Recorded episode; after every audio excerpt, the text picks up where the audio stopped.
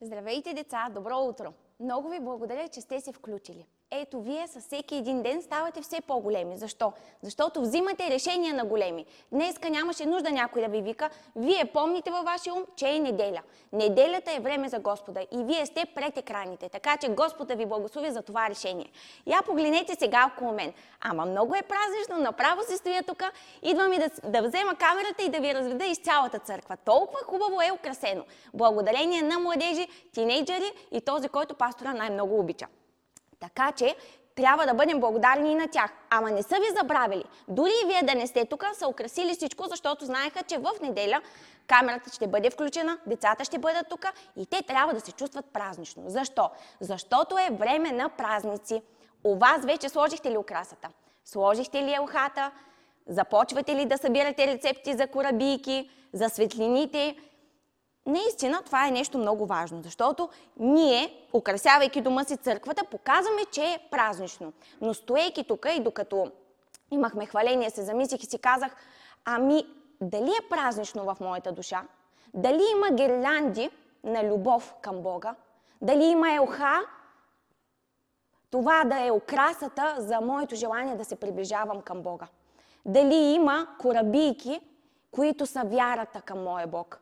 Така че задайте си и, ваш, и този въпрос на вас. Вашата душа украсена ли е? Ако не, бързо да се залавяме за работа, защото това, което ще чуем, ще украси много хубаво нашата душа. Хайде да се помолим. Святи Господи, благодарим Ти, че ни обичаш. Това чухме от песента. Благодарим Ти, че ни наричаш Твои, че ни познаваш. Бъди сега с нас. В името на Господ Исус Христос. Амин деца, от миналата седмица започнахме с вас да учим за героите на вярата. Но героите на вярата по време на рождествено време, преди 2000 години. Учихме за едно семейство на Захария и Елисавета. Но малко по-късно ще чуем за тях. Хайде да видим днескашната история. Тя е точно много близка до случващата се история от миналата седмица. Преди 2000 години в едно селце в един град, наречен Назарет, близо до Галилея, се намираше едно семейство. Едно семейство от двама обикновени души. Обикновени души, но произлизащи от царски род. От рода на цар Давид. Макар и царски род, не бяха много богати, съвсем обикновени хора. Неговата професия беше дърводелец, а името му беше как? Йосиф неговата съпруга, или би, би трябвало да кажа годиница, се казваше Мария. Обичаха Бога, вярваха в Бога. В един обикновен ден, точно както Господ винаги се появява, за да вкара цвят в нашето сиво ежедневие, се появи един ангел. Ангел Гавреил. Отново чуваме за него. Това е небесната поща на Бога. Миналия път ангел Гавреил кой посети? Елисавета. А сега този същия ангел отиде да носи вест на нейната братовчетка. А, виждаме някаква роднинска връзка тук. Мария и Елисавета са били братовчетки. Защо я посети този ангел? Защото имаше вест от Бога, че Мария ще износи, ще стане майка на синът на Бога. Ще стане майка по един свръх естествен начин. Да, тя имаше годиник, Йосиф, но детето, което щеше да се роди, щеше да стане, щеше да се роди, защото Господ щеше да го сложи в корема на Мария. А не защото Йосиф се беше потрудил за това. Та, той каза, ти ще родиш Божият син. Здравей, благодатна, поздравия. Тя прие Божието слово. Зачуди се, как аз, това малко момиче, бедно, произлизащо от знатен род, но нищо повече имайки, Господ ще погледне усмихнато на мене. Ще погледне, защото сърцето й беше разположено към Бога. Та той каза, предсказа ангел Гавриил, ти ще родиш син и този син ще бъде цар над всички евреи, над целият свят и той ще ги изкупи и царството му никога няма да има край. Цар Борис цар Михаил, цар Симеон, за всички царе, които сме учили, толкова знатни и велики, но тяхното царство има край. Но царството на нашия Бог няма да има край. Зачуди се, имаше вяра в сърцето си, но осъзнаваше и по-човешки, че беше мъничка. Затова ангел Гавреил, подбуден от Бога, Той узна мислите и каза, ето виж, Елисавета, тя не можеше да има дълго време деца, но Господ я благослови. За Бог няма невъзможни неща. И деца, представете си, че това изречение днеска е истина и за вашия живот. За Бог няма невъзможни неща да постигне нещо, ако Той иска в вашия живот. Та, укрепи я с този пример. Представете ли си, ако не беше станало това чудо в живота на Елисавета, Мария нямаше как да се окоръжи. Понякога случващото се в нашия живот окоръжава и другите, когато го видят. Та Мария остана сама. Думите като че ли звучаха все още в нейните уши. Изпрати ангела, защото той си свърши работата. Искаше много да сподели с някой. Чудеше се при кой да отиде. Да, ще отиде при човек, който може да я чуе. И човек, който вярва в живия Бог. Човек, който го е изпитал със своя си живот. При кой ли е отишла тя? При нейната братовчетка с име Елисавета. Запъти се тя към нея. Нейната уста беше нетърпелива да сподели какво е преживяла с ангел Гавреил. Обаче, още по-нетърпелив беше ней... по-нетърпелива беше нейната братовчетка. Та тя беше преживяла същото изживяване, със същият ангел. Подобни ситуации. Заговориха се. Елисавета я приветства. Това е, тя е много гостоприемна, добра домакиня. И започна да разказва. Нека, нека първо аз да ти споделя. Знаеш ли какво преживя моя син, а моят съпруг Захария? Докато отслужваше в храма и къдеше, изведнъж ангел Гавриил се появи при него и му каза, че Бог е чул молитвите му и ще ни благослови с дете. Разказа цялата история. Мария се усмихна. Сякаш някои от изреченията, които чуваше, се бяха случили и в нейният живот. Тя поспря, показа зъби и усмивка и каза, нека сега аз да ти разкажа какво на мене се случи. И разказа цялата история. Елисавета беше възрастна жена, но виждаше, че Господ беше откликнал на това младо момиче. И като възрастна жена, тя не беше надута и уверена в себе си. Напротив, каза, толкова съм благословена, че бъдещата Божия майка е заедно с мене. Тя не завиждаше на това, което се беше случило в живота на Мария, защото тя се радваше пък на това, което Господ беше промислил за нея. Виждате ли, две съдби на две жени, посетени от Господа, радващи се и споделяйки. И аз си представете, по време на карантина, ние често се заключваме и затваряме нашите взаимоотношения. Е, какво ще звъня сега на моя приятел? Е, какво ще излизам сега с моя приятел? Я да се стоя вкъщи, да изиграя един Броно Стара с една игра, да изиграя Амангъс и всичко ще бъде наред. Обаче, ако Елисавета не можеше да сподели на Мария, ако Мария не можеше да се укрепи сред вярващи хора за това, което й предстои, три месеца те бяха заедно. Три месеца, вероятно, защото са имали нужда да се окоръжават в Бога заедно. Така че не спирайте да се събирате и да се търсите. Та, след три месеца Мария потегли. Нейният живот трябваше да продължи. Така животът на Елисавета и Захария. Елисавета роди след деветия месец. По традиция на евреите трябваше детето да се казва Захария. Защо Захария? Ами, на името на баща си. Но като че ли тя имаше водителство от Бога да се казва Йоан. Всички настъпи смут в стаята. Ма как Йоан? Как Йоан? Това е библейска традиция. Трябва да се казва Захария. Захария, спомняте ли си какъв проблем имаше за няколко месеца? Не можеше да говори. И той искаше да каже, Йоан трябва да е Йоан.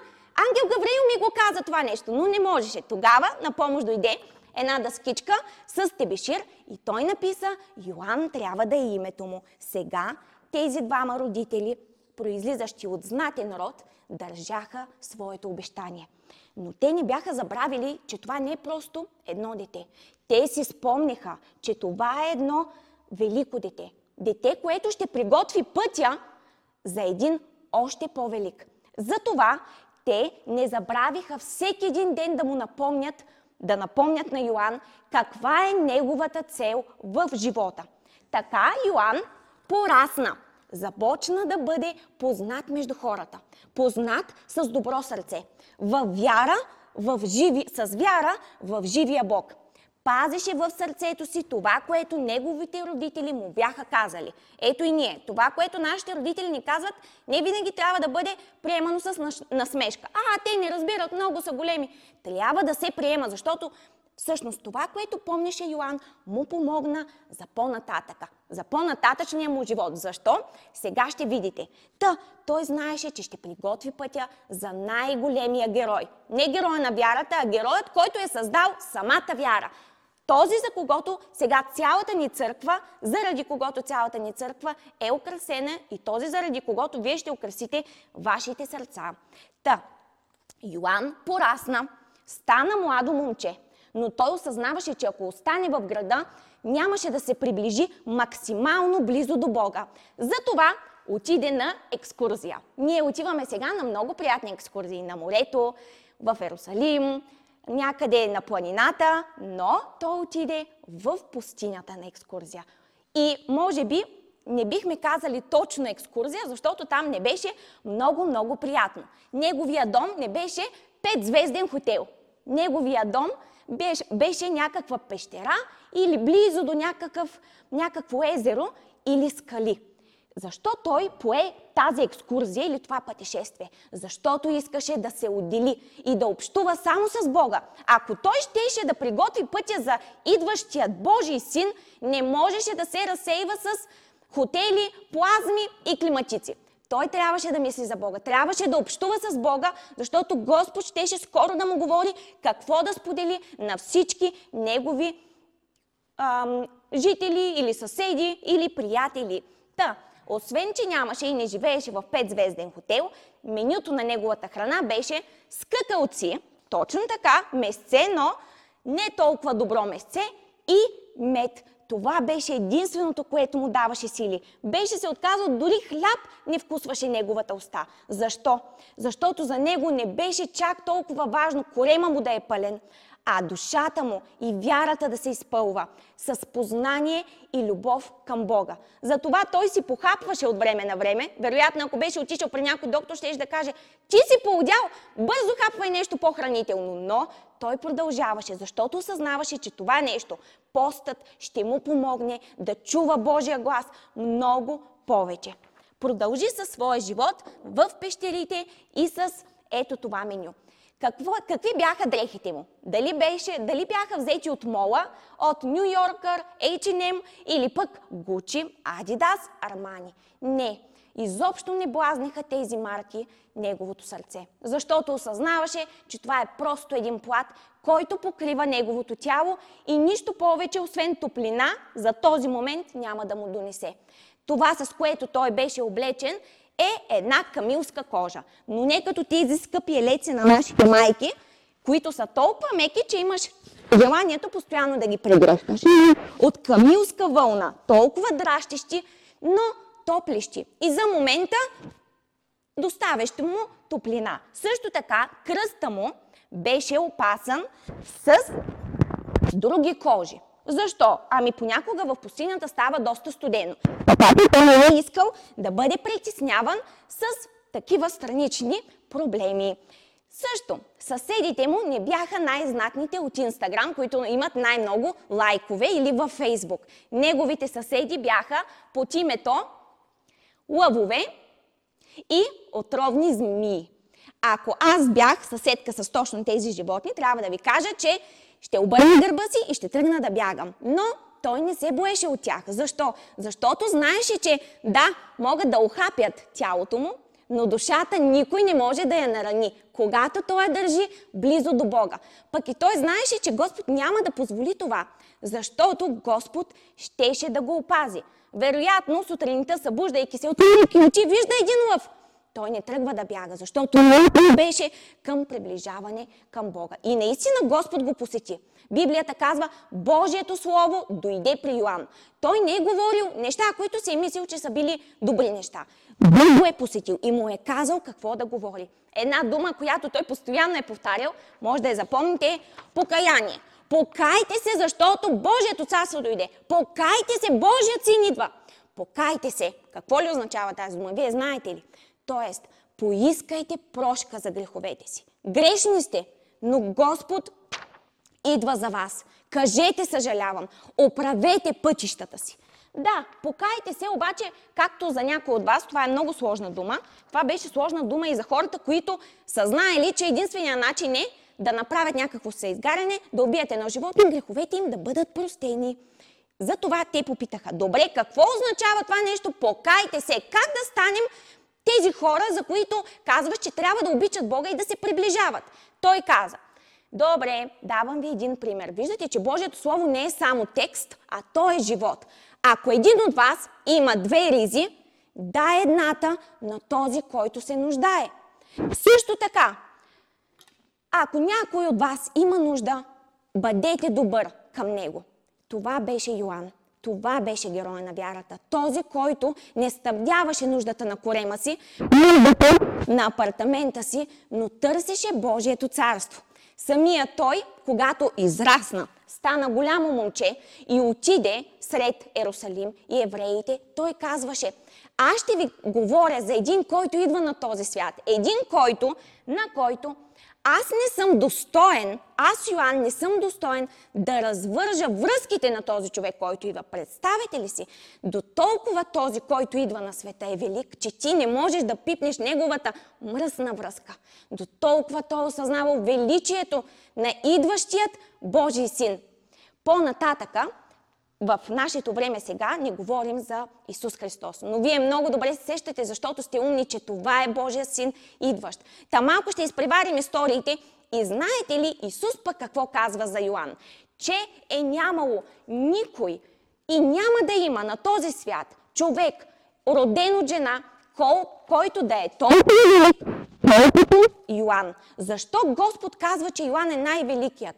Казва, защото Йоан беше готов да остави всичко и даде короната на своя Бог. Затова, понеже той се смири, Господ го възвеси и той го благослови и каза, че той е велик. Но осъзнайте, че той е велик само защото е бил укрепен от Бога. През цялото време той буквално нямаше да издържи на мед и на скакалци, нямаше да издържи сред тези пещери, но Бог му помагаше. Така че цялата слава трябва да отиде на Бога. И ако сега имахте разговор с Йоан, бяхте го набрали на телефона, пак това щеше да каже. Не гледайте живота ми, не се възхищавайте на това, което аз съм правил. Погледнете към Христос, към Бога, защото Той направи това в мен.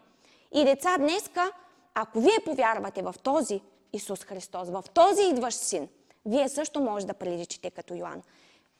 Хайде да се помолим. Святи Господи, благодаря Ти за днескашния ден. Благодарим Ти за този месец на очакване. Господи, Йоан те очакваше сред пустиня, сред зверове, сред глад, а Ти си ни дал благодата да те очакваме сред гирлянди, топлина, вкусна храна. Давай ни разум да изберем, да посветим тези седмици на това да се приближаваме към Божият син. В името на Господ Исус Христос. Амин.